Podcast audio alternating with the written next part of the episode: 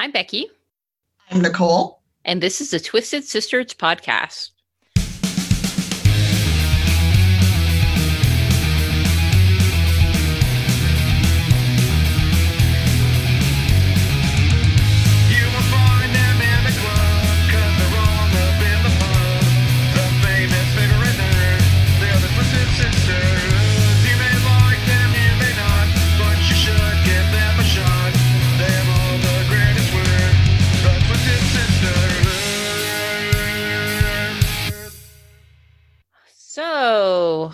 Another week.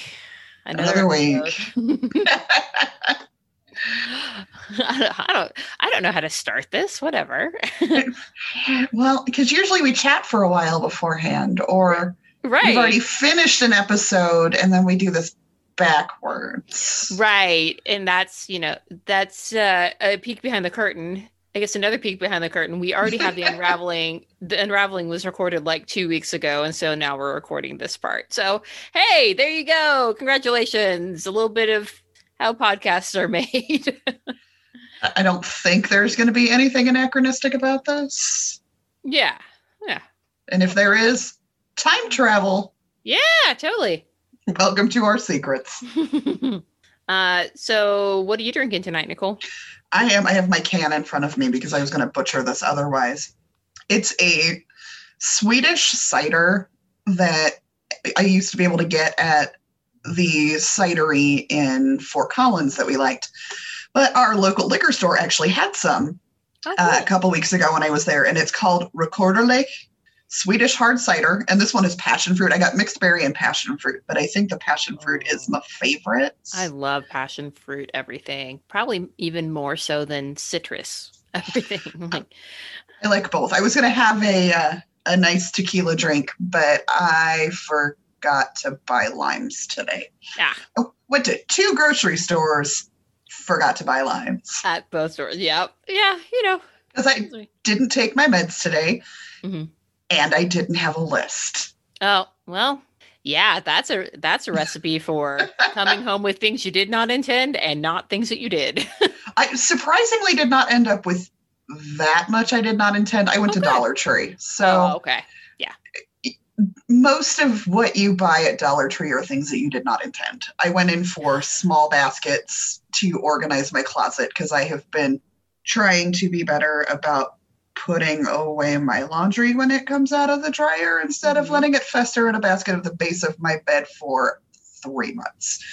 Yeah. So yeah. In in the uh oikology episode of ologies, which I've listened to I think four times now. It's mm-hmm. the uh, ology of uh, organization. Okay. And um, one thing they suggest is getting yourself containers or boxes or something that you like to look at. Yeah. So Dollar Tree always has these cute little they're like baby laundry baskets. Oh yeah, yeah. I know. So for a buck, I picked up three of them so I can organize socks because I don't think I properly thanked Becky on air for my Christmas gift. I I know what you because I got it for myself too, and I'm like, oh my, I already had plenty of socks, and now I have uh-huh. more and I love it.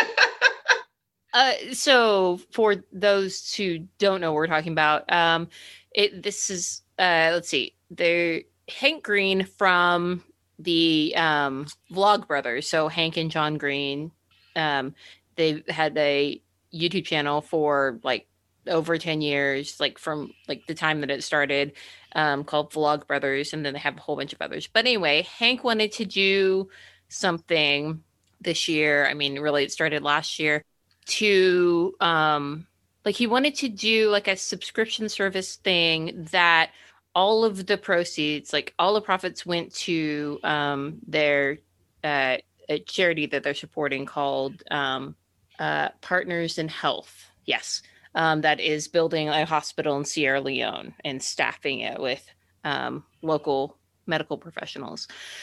And um, so he's like, well, what can I do? And everything. And so socks.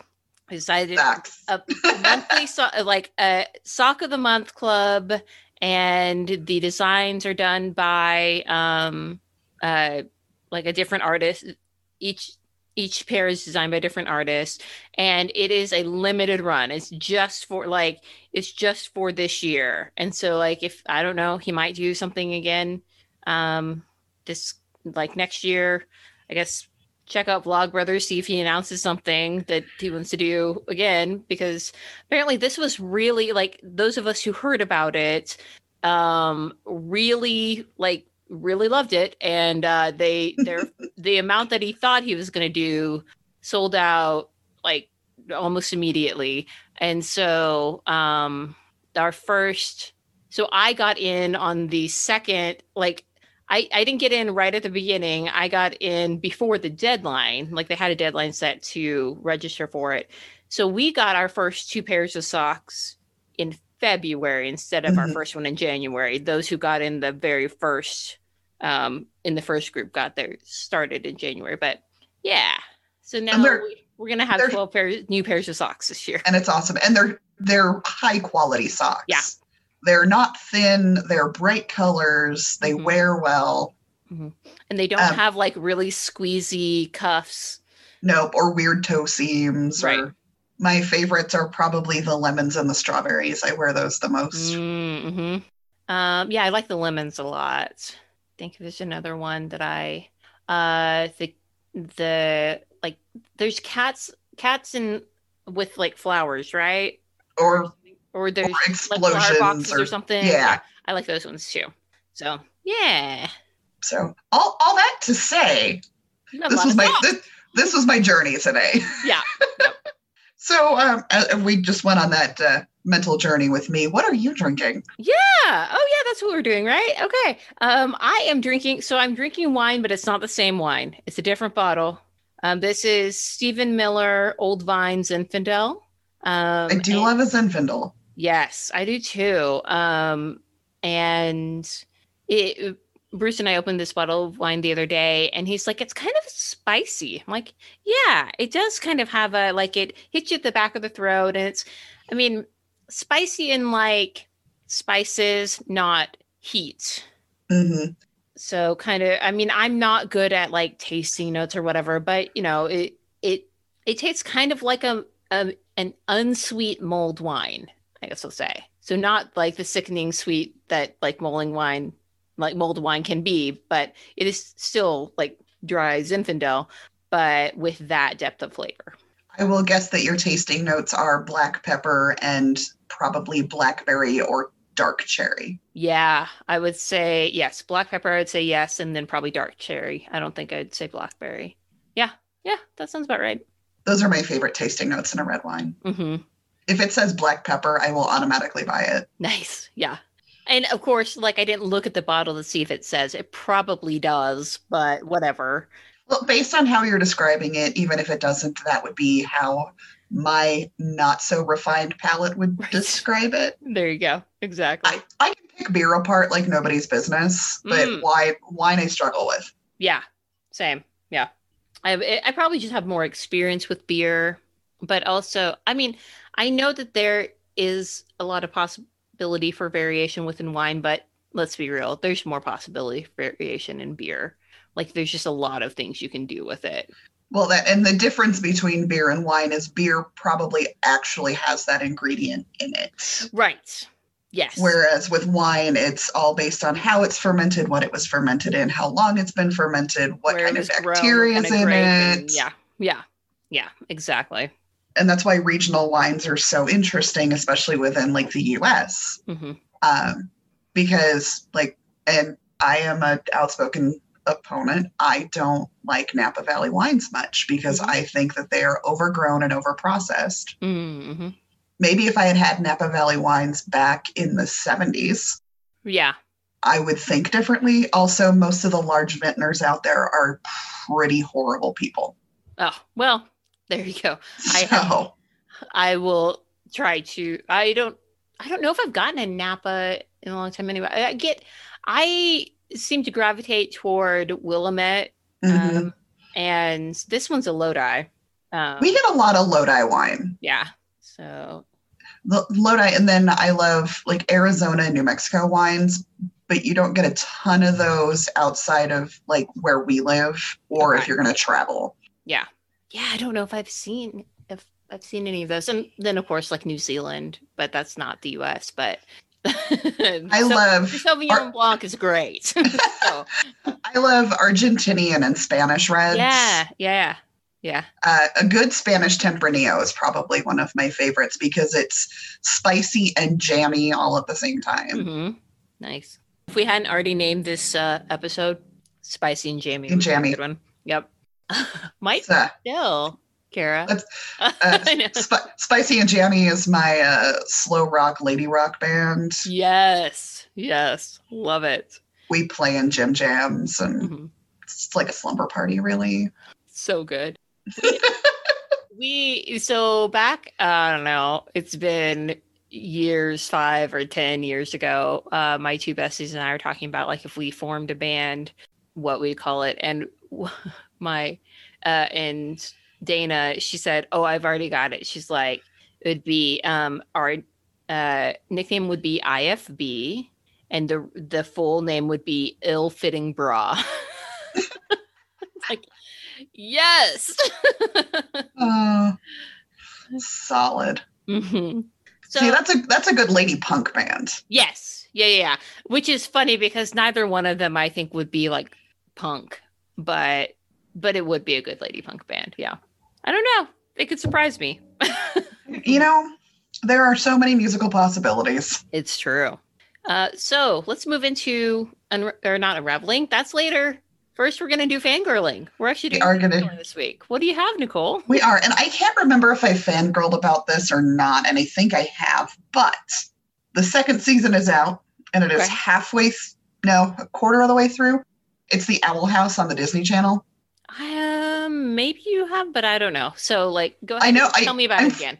I'm pretty sure I've talked about it, but I don't remember if it's actually officially been a fangirling. Yeah. Um, but it's like basic overview, which I'm not good at, but it's about a human girl who accidentally winds up in um, a, an alternate reality full of, or an alternate universe full of witches um, Okay. and magic. And all she's ever wanted in her life is to be a witch because she's different and nobody understands her and she's creative and all in, in the real world, all they want to do is put her in a box and tell her to stop Mm-hmm. like the the beginning of the show is her mom sending her to basically a conformity camp Oh, yeah.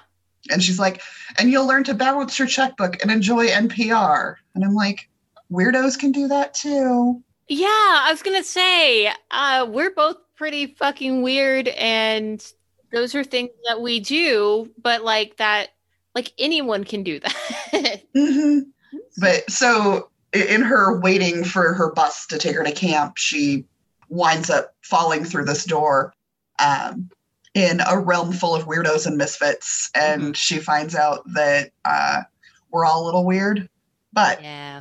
the reason why the show is so special Mhm. um, is it's a huge step not only for representation in children's programming, but it is a huge fucking step for Disney, like ginormous step for Disney. cool. Uh, it has openly gay characters. Mhm. It has bisexual characters. It has uh, eh, non-binary characters, and they are they're not afraid to show it Nice. Yeah. it's the whole storyline like luz in the beginning Lu- luz is the the human girl who ends up Right. in the the witch realm she is enamored by handsome men and going on quests and like typical teenage girl stuff preteen Mhm. girl stuff Yeah.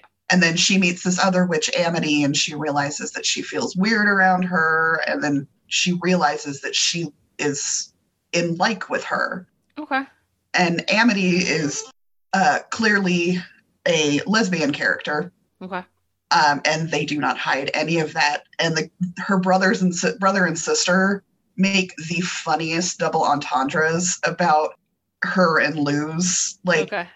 there's uh, there's an episode where they're in the library and the brother and sister catch Luz spying on Amity and she tries to cover and she's like, "Oh, are you here to pick up Amity?" And I can't remember which if it's the brother or the sister looks at her and goes, uh, "You're doing a good enough job of that all on your own." nice. Nice. It's little stuff like that that Mhm, that they have not been afraid to show. mhm. Um, and the woman who created the series, she is openly bisexual. Okay. Um, she's actually rel involved currently with Alex Hirsch, who the Oh. creator of, of Gravity Falls. Yeah, yeah. Um, and they're good friends with Matt Braly, who created, um, I remember if he created Amphibia or Big City Greens. I think it's Amphibia, Mhm. which is another interesting series about non a non-Anglo female character. Okay. Um, and going back, Luz is an Hispanic girl. Uh, she goes back and forth between speaking English and Spanish. Mhm. They don't subtitle it unless you have the closed captioning on, like I do, because I'm old and I can't understand shit. Uh-huh. Um, but it's it's really it's such a great show for so many reasons, Mhm. and it's smart. That as an adult, I can sit down and watch it and enjoy it as much as my friend's daughter does. Actually, I probably enjoy it more than she does. Mhm. But uh, there are six or seven episodes into the second season. Five of them are currently available on Disney Plus, along with the whole first season. Mhm. So if you have Disney Plus, watch it. If you have Disney on demand, you can watch, I think, most of the episodes. Okay. Um, but The Owl House on the Disney Channel, watch it. It's amazing. It's funny. It's smart. It's representation. It's it's all the things. Yeah. Sounds great. I need to put that in my list. And it looks like it's going to be like Ducktales and like Gravity Falls, that it will have a limited run.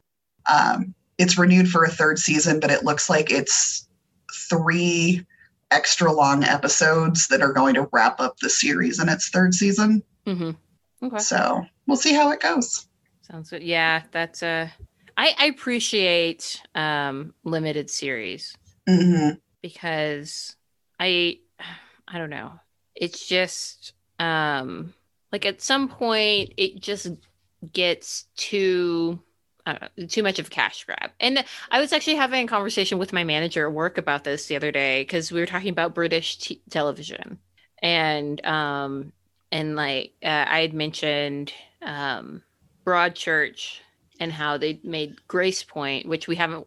Bruce and I've watched Broadchurch. We haven't watched Gracepoint, but um, like, and then there's also the different versions of The Office too, um, and how they don't like you have to like you can have the same premise maybe but there's so much change that has to happen from one, one to the other whether it starts it as a uk show and becomes a us show or vice versa because of just the way that we do television. Hmm and um like Doctor Who is not typical of British television. Doctor Who is more like American television. Um, but uh, how British television tends to be those more limited series, and they'll Mhm. have like eight to ten episodes a season or a series, as they say, um, and like three to five seasons or years or whatever. I don't know what.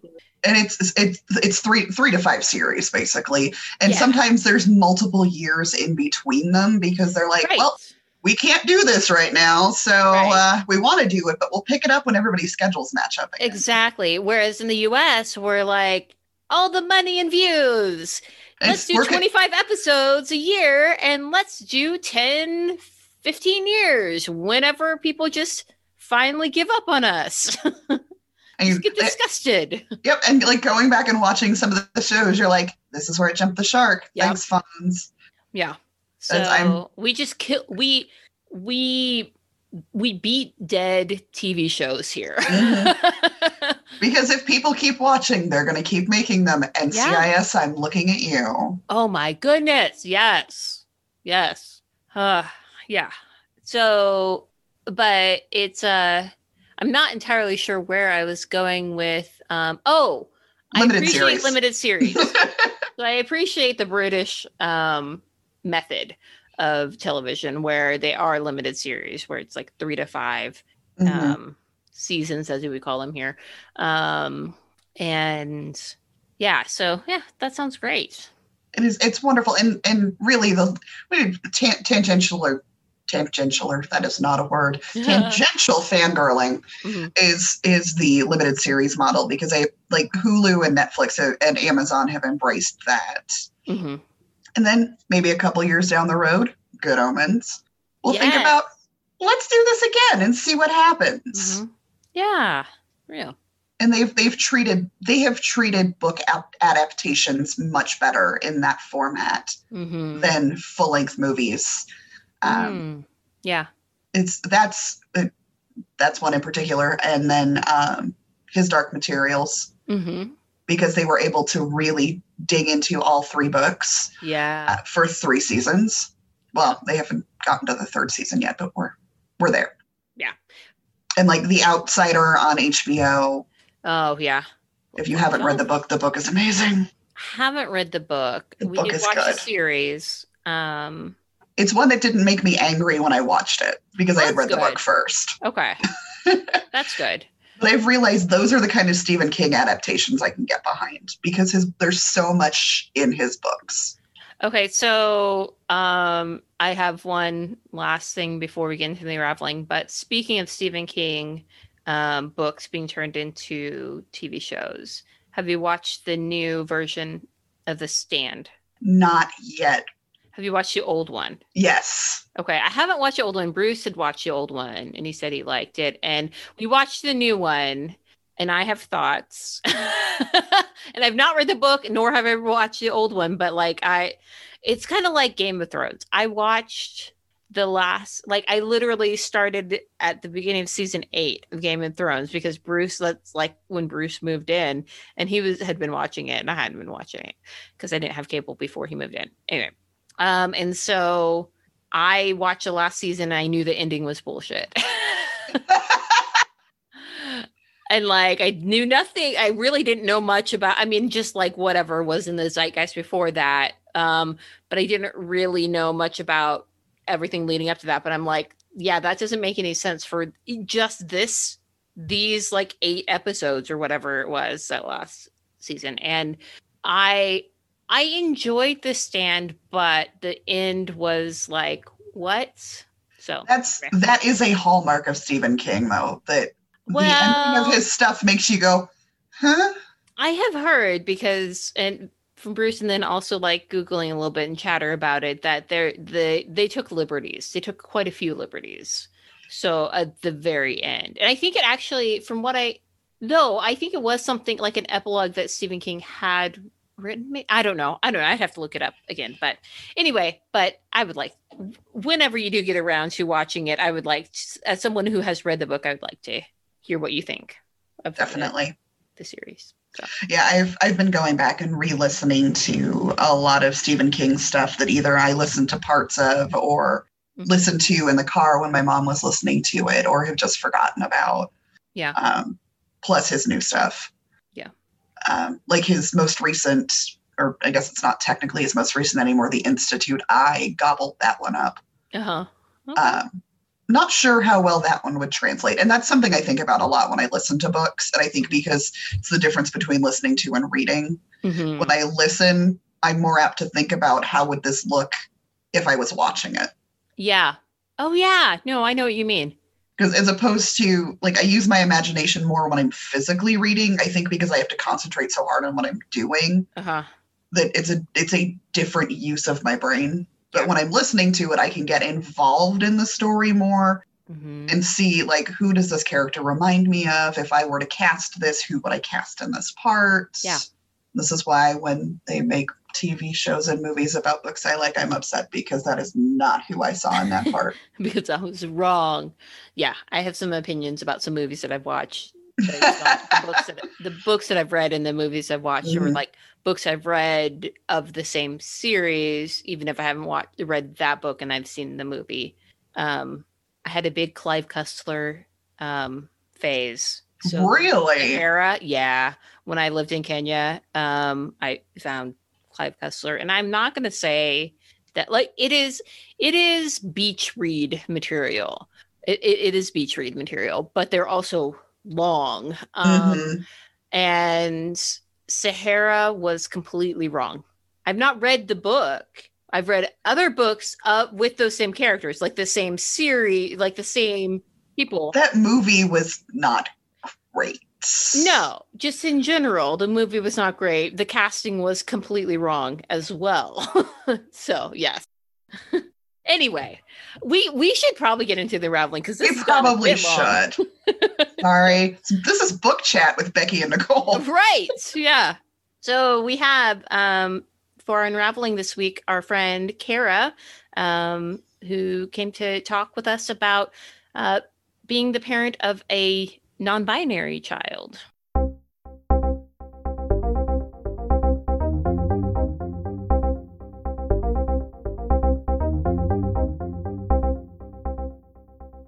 Okay, for our unraveling today, we have with us our friend Kara. Um, hey, Kara. Hey. Um, so, Kara is here to talk about um, her experience as a parent of a non binary child. Um, we've had um, some friends of ours on who are non-binary themselves, and um, we wanted to get a parent's uh, perspective. And um, yeah, I think that's the introduction. So I am super awkward, you know. We all know this by now. Um, so I guess let's just start off with um, how I guess lead us through the um, story of like how your child how you came to know that your child was non-binary. Okay. Um, so, I mean, if I really look back, right, I can see all these little hints and signs kind of mm-hmm. throughout their childhood. I was laughing the other day. I pulled up a picture from six years ago, and they're in this cute little outfit, and they've got on these blue tennis shoes. Mm-hmm. And I remember purchasing them from the boys' side of the store. Yeah. I'm home with them. And my husband being like, uh, are those boys' shoes? And I was like, yeah, but it's the ones they wanted. So, mm-hmm. you know, no big deal, right? right? Um, and so there's little things like that that I can look back on now and and sort of see those things. But um, I guess it really started maybe, gosh, maybe two years ago. Mm-hmm. And it started with a lot of questions. Um, and a lot of questions about um, gender, a lot of questions about gender identity. Um, sort of, they were asking me, did I did I know what non-binary meant? Did I know what trans meant? And at the time, I thought they were just curious. And looking back again, I kind of think they were feeling me out. Mm-hmm. I think some of it was maybe um, them gaining some knowledge, but I think a lot of it was them sort of testing the waters to see how I responded to those questions. Right. Um, and, you know, some of it I didn't know much about at the time. And so I would just say, I don't know, but I can Google it, mm-hmm. you know? And so I would Google it and I would read and I was like, you know, I would say, does this sound like what your understanding of non binary is? Does this sound like your understanding of, you know, being lesbian means or, you know, that kind of thing? Um, so that's kind of how it started. Mm-hmm. And then maybe about six months after those questions started, um, they came to me and said, um, you know, mom, I'm non binary. Mm-hmm. And this sort of kind of dropped it and walked away. uh-huh. Um, so they're 13 now. So yeah, so probably about 12, 11 and a half, 12, somewhere around there. Mm-hmm. Um, yeah, so that's kind of how we started. And then um, they're, they've shifted a little bit. There was some question early on about sexuality and where they fit on that spectrum, but they seem pretty settled now that that they're lesbian, and mm-hmm. so that's that's where we are. Yeah. and like we talked about with Sarah a few weeks ago, it's like you you continue to develop as you get older too. So like that's where that's where where they are now, and it, it sounds like uh, you're open enough that if they realize later that there's something more about their identity, then you'll be fine with that as well. Sure. And we've had that conversation. Um, I've had that conversation with them. And then my husband and I have had that conversation separate to say, mm-hmm. you know, at the time they're 12. Mm-hmm. And that's not to discount um, where they think they are right now, right. but just to say, there was a lot about myself I didn't know when I was 12. There's a lot about myself I don't know at 43. Right. Mm-hmm.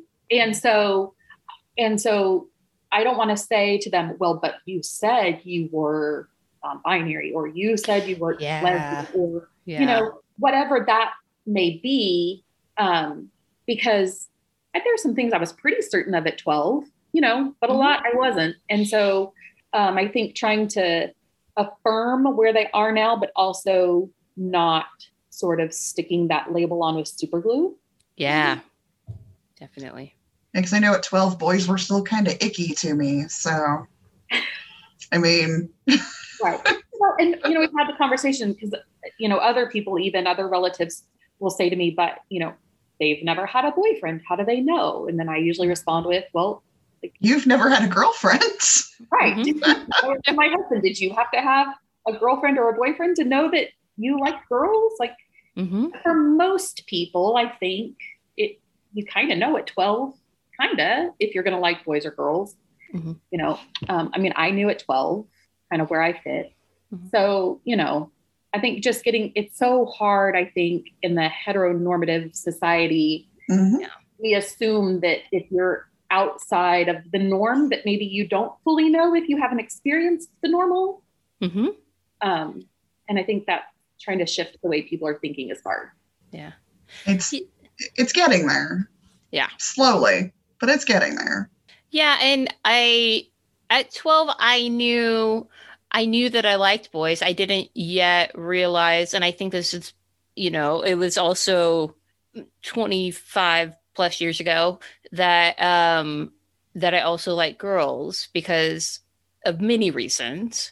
Right. Um and yeah, yeah. I mean, you do at 12 you do know a lot about yourself and you do find out more. And so like, yeah, it's exactly I, I like what you said about like um affirming where they are now and also leaving room open for Mhm.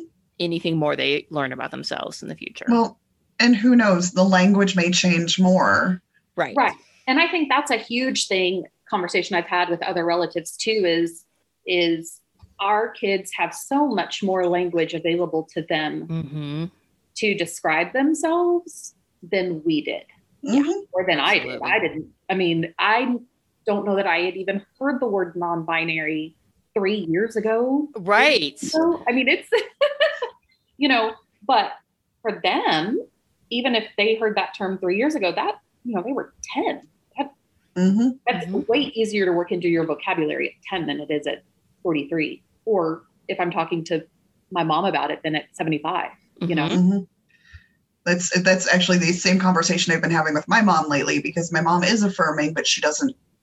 She she's at a point in her life where she's like she's like I just don't even understand the language anymore Mhm. because she grew up in in theater in opera it, it- within the gay community. So i mean this has always just been a part of who she was but she's like now i just don't even know. And and i laughed at her. I'm like you sound like the little old ladies. I just don't know what's happening. Mm-hmm. And so like we had a, a long conversation about my understanding of non-binary which and i think that because i'm not it's it again it's only my understanding. And i told her i'm like go back and listen to our episode with with keegan and listen to some of our episodes the And last couple weeks yeah.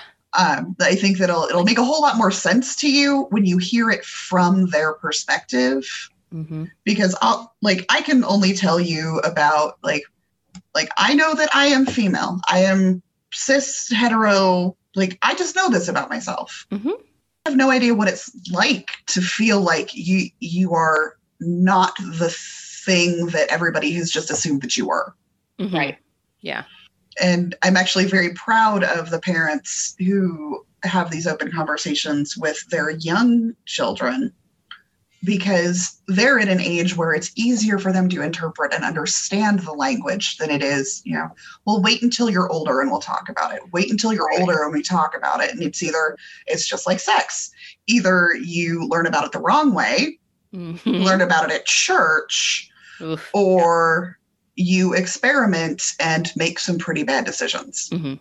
I think one of the great things for us is that um, my kid has some pretty great friends Mhm. who are very accepting and who have taught their parents Yeah. on our behalf. That's awesome. Um, because I think the kids just get it easier. Mm-hmm.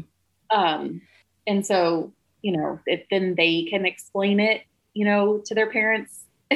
yeah. Mhm. in kind of an ongoing conversation in a way that's a little bit tougher for me to have. And so we've been very fortunate in that department.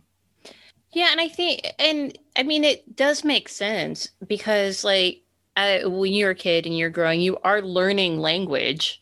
Like, Mhm.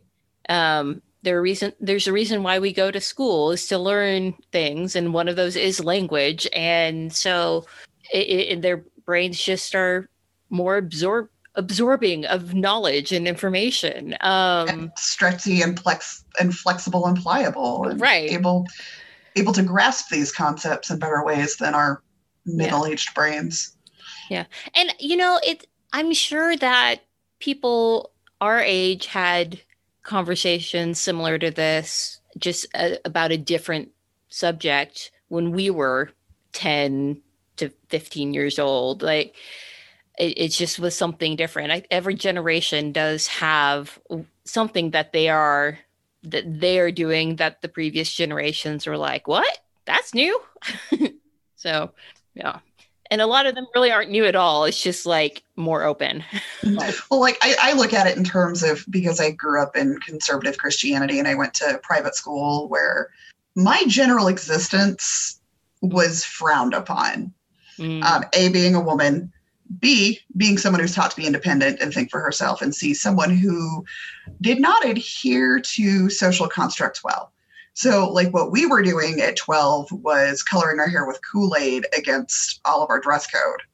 I so, I was mean, blood it's- too but i had black hair naturally so that didn't yeah see it's the upside to being a blonde Yeah. but we were you know we those were the things we were railing against and i know this is a horribly trite comparison but like things that are now commonplace are you know those of us who have purple hair blue hair green hair in the workplace hmm visible tattoos in the workplace. I was just going to say visible tattoos is a huge one, I think. yeah. And you know because our generation normalized it. Right. so hopefully with their generation we can normalize language. Right. hmm we can normalize acceptance. We can normalize knowing that not everyone is going to fit into this square box. Right. Yeah. Because i mean and and even those of us who are are cis het white whatever all the things that you can call us um i mean and, and like there's different colors of us too. I mean like i'm like i love my husband but if something were to happen to him i don't ever want to get married or be romantically involved with anybody. Does that like it doesn't necessarily make me asexual Oh, that is so interesting. I know not what we're talking about really right now, No, go for it yeah but um gosh, I was I have been thinking about this a lot lately. I don't know why, Mm. but um I kept thinking, I don't think I can say that out loud to people. They're gonna think I'm weird. Like I adore my husband. I don't want anything to happen to him. But if something does, like I'm done. uh-huh no i made i made this decision probably 15 years ago where i'm just like you know what? I got married at 21 that's no secret. Greg and i have been together for 20 i just did this math this morning like 23 years. Hmm we're celebrating our 19th wedding anniversary this year. Mhm. we are an anomaly. I get that. Hmm but quite frankly i don't want to ever do it again. Mhm. like there's so much like there's so much pressure Yeah. In the sex and dating world Yeah. that i just i don't have the energy for Yeah. and like i said and the part of me is like well does that like I'm like would that then in turn make me asexual would i become part of the spectrum because i choose not to but i think it's more like i'm choosing to be celibate and alone because i hate people Right. I think that's different. as Yeah, opposed yeah. to because I'm like, ah, you you not a just want to go through the hassle like you I it's not- don't. It's horrible. like sex is not is not enough of a drive for you to go through that hassle It's not. so like, Like- yeah like human connections. Like like I have hugged more people in the last month than I probably have in the last three years. uh-huh Like so that's a huge step for me. But I still don't want to live with another person Mhm. for the rest of my life if like that choice was given to me. No, I agree. And it's weird you say you're an anomaly. So my husband and I are celebrating our 20th anniversary this year. Uh huh. Nice. And so we got married when I was 23, but we have been dating since I we started dating when I was 16. Oh wow. Yeah. We, we met right before I turned 18. Yeah. High school sweethearts is, you know, a thing that doesn't necessarily mm-hmm. work out really well, but it has mm-hmm. spots and that's great. But I don't want to like do it again. Mm-hmm. My my sister. So uh, before we started recording, my sister, who I said has just had her 17th anniversary with her husband, um, she is 36. Uh, they got married at uh, he was 18, she was 19. so yeah, they're also an anomaly like that where they uh, um, met in met in high school, like probably like um, her senior year, and um, they just were mature enough. They were enough themselves and have grown together that it works. And they're yeah. So and, and to be fair, I think I knew who I was more at 19 and 20 than I do at 40. Yeah. like if that's legitimately a thing. Uh-huh. I mean, if it's your experience, then it is legitimate. so, yeah. It's like the older I get, the more I've let the world creep into my consciousness and my mm. my way of life. Mm-hmm. Whereas, you know, when I was a teenager, I gave zero fucks because it was fun to piss off the patriarchy and to piss off the church. Mm-hmm. Um, as an adult, then I'm like, I guess I have to tone it down and get a job like a grown up. And I did for a long time. And then I finally had a boss who was like, you should color your hair. Like this is legitimately what she said to me is you should color your hair. Was that the the type 8 doc? Mm-hmm. Okay. Yeah. And well, and because I had been joking with another coworker that I was gonna, I was, uh, I was tired of being pegged as a, a dumb blonde, mm-hmm. and she goes, "No, no. I mean, like, you should color your hair. Like, we should go to the store right now and buy you some hair color." Mm-hmm. And so that's that's how I ended up starting this. And then she was like, "You should shave the sides of your head and get a mohawk." I mean, she's not wrong. no, but and like, and she, and she's the one she bought me gift cards to do the big tattoo on my back that was nice. like that was my christmas birthday and employee appreciation gift from her mm-hmm. was the big tattoo on my back because she's like you deserve to like live out loud because and she's again this was a doctor who had full sleeves and a tongue ring and swore all the time so i mean we we kind of stood out in the medical world um, anyway, and then you know I quit that job and like I started to tone my appearance down again because I'm like I have to get another job. And then luckily I started working where I work now, and they're like, "Hey, you should color your hair again because we all really like it." and then they were all like, "You should totally go talk to your doctor about being treated for ADHD." yep. Yeah. But it's funny how you know now at 40 I'm finally I think I, I, it's a renaissance. Mm-hmm. That's what I'm going to call it. It's a renaissance. Yeah like i'm i'm discovering who i am and I, I, think talking to all of my friends kids because i'm still cool because i don't have kids and i'm not their parent mm-hmm. and learning their stories have helped me so much be a better version of myself yeah. and a more true version of myself because like my eight year old niece is like why don't you do this anymore i'm like well because i'm old and old people don't do that and she's like i don't care i want you to do it Mm-hmm. I'm like, well, how do you say no to an eight year old? Right. Like she wants me to be the best version of myself, so I'm not going to disappoint her, mm-hmm. I guess. and like she's the one who always tells me I should go do things. Mm-hmm. So, you know, listen to your kids. Uh, you know, and I think that's important. I think that's one of the things, like with my kids, especially with Zane, mm-hmm. um, because I did grow up with sort of a rebellious streak and loud and opinionated. And then I very quickly learned to not be that person because mm-hmm. I didn't like that person, mm-hmm. right? Or that person wasn't like socially acceptable. Yep. Especially coming from my parents. You know, they wanted me to be nice and quiet and, you know, a good girl and all of that. And so, really, from very young, it's sort of been my goal for that not to be Zane's experience. Yeah. Like I don't, they have always been fiery and independent. And I never wanted to be the person that took that away from them so that they had to figure out how to find that again later in life. Mm-hmm. Mm-hmm. Um, hopefully all of this conversation that we're having now means that we're I'm accomplishing that goal. right. You know? um, but because it is hard when you put all that stuff in a box to try to unpack it later in life.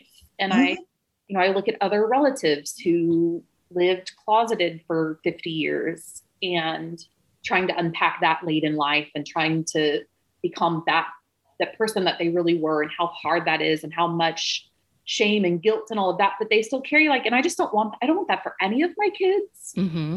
but especially for zane and mm-hmm. you know because i think being born a girl being born female being assigned that label also comes with some other baggage that we don't necessarily assign to boys right mm-hmm. and i didn't want them to have to carry that mm-hmm. their whole life mm-hmm. hopefully that means we're doing a good job. yeah.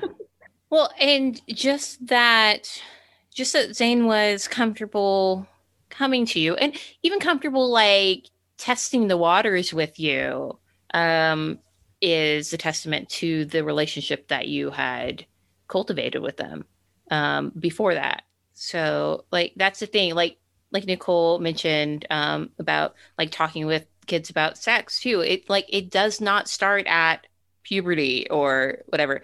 It starts with having open conversations and allowing your kids to or allowing your kids to know that you are that you were safe to come to with whatever they needed to talk with you about. Um, it's and I, I know that some generations of parents were just not like just had too much on their plate to do that or my parents just had all kinds of untreated and or undiagnosed emotional and mental health problems. Um, so like they just didn't have the spoons for all this stuff. But yeah, like I, I think that's another maybe that's another thing hopefully that Gen X and millennial parents are doing right is like trying to keep those lines of communication open with their kids. I think so. I think it, at the very least, most of them realize how important it is. I mean, my mom, I grew up with my mom being very open about sex, at least. Mm-hmm. So that was something I went into parenting knowing ahead of time that I wanted to be upfront and open with my kids about. Sometimes now with my 17 year old son, there are moments I wish we weren't quite so open. Yeah. yeah. Maybe there are some things your mom doesn't need to know. Um, but I just, right, right. I don't want to shut down the conversation, but um, but it's interesting that my best friend is does not have that open relationship with her kids, mm-hmm. but she wants me to. So I talk to them about this stuff. So like she realizes that it's important in a way that I think a lot of our parents' generation they wouldn't have even gone to a friend and said, "Hey, can you have this conversation?" Right. Mm-hmm. You know. So at least there's definitely more awareness. I think with Gen yeah. X parents. Yeah. And yeah. Probably with millennial parents. I like that she she wants that she wants to have that open communication but she doesn't know how to and she knows you know how to which you know that's the whole village raising a child thing too. Like if you if there's something that you are not great at or like you don't it's not your strength as a parent but you have a friend who does have that strength yeah by all means. Right. Yeah absolutely.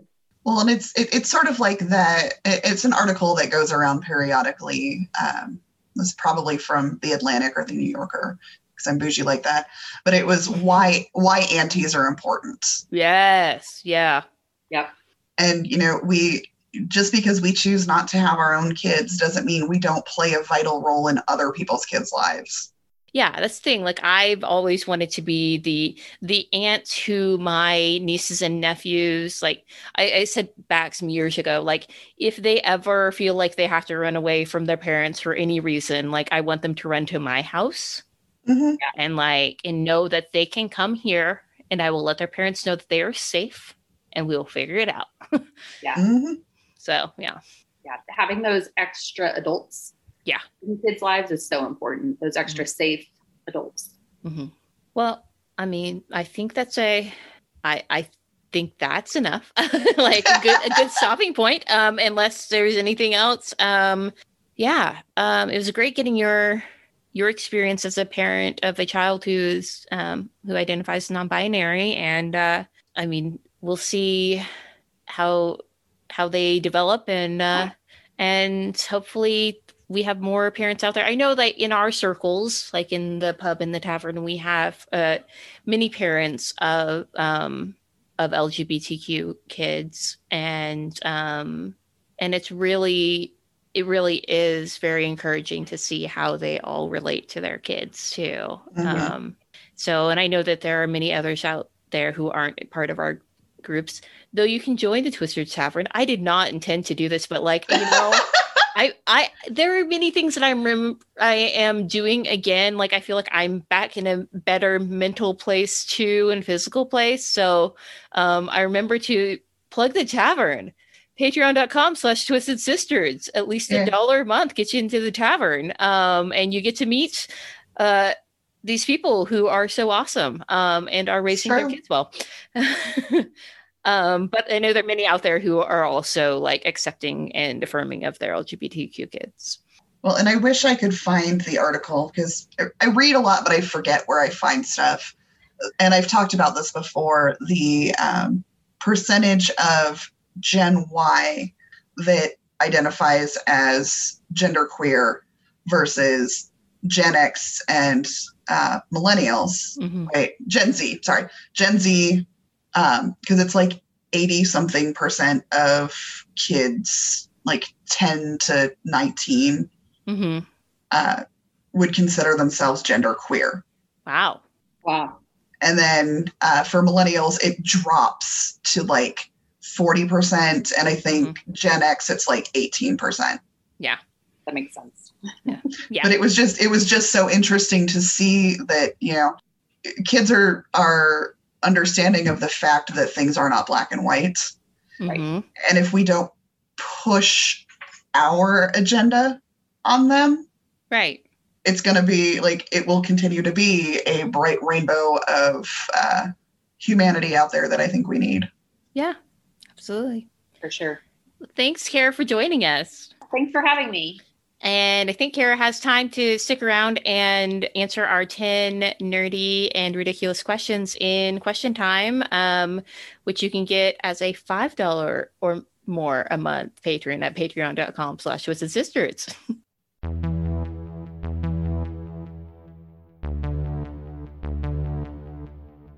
Twisted Sisters is now part of the Wild Goose Goosecast Network, a network of faith based podcasts discussing issues of inclusion and social justice. To learn more about the Wild Goose Festival, go to wildgoosefestival.org. Natalie Wells edited this episode. Our theme song was written by Michael Basinger and it was performed by Key and Nuts. The closing music was created and performed by Andy Moore and the transition music by Sean Oze. Our artwork was done by Cheyenne Davis of Shay's Designed. You can contact her at davischeyenne.com to do your graphic design project. You can find us on Twitter and Instagram at Twisted Sisters and on Facebook as Twisted Sisters Podcast. And share the magic by becoming a patron at patreon.com slash twisted sisters.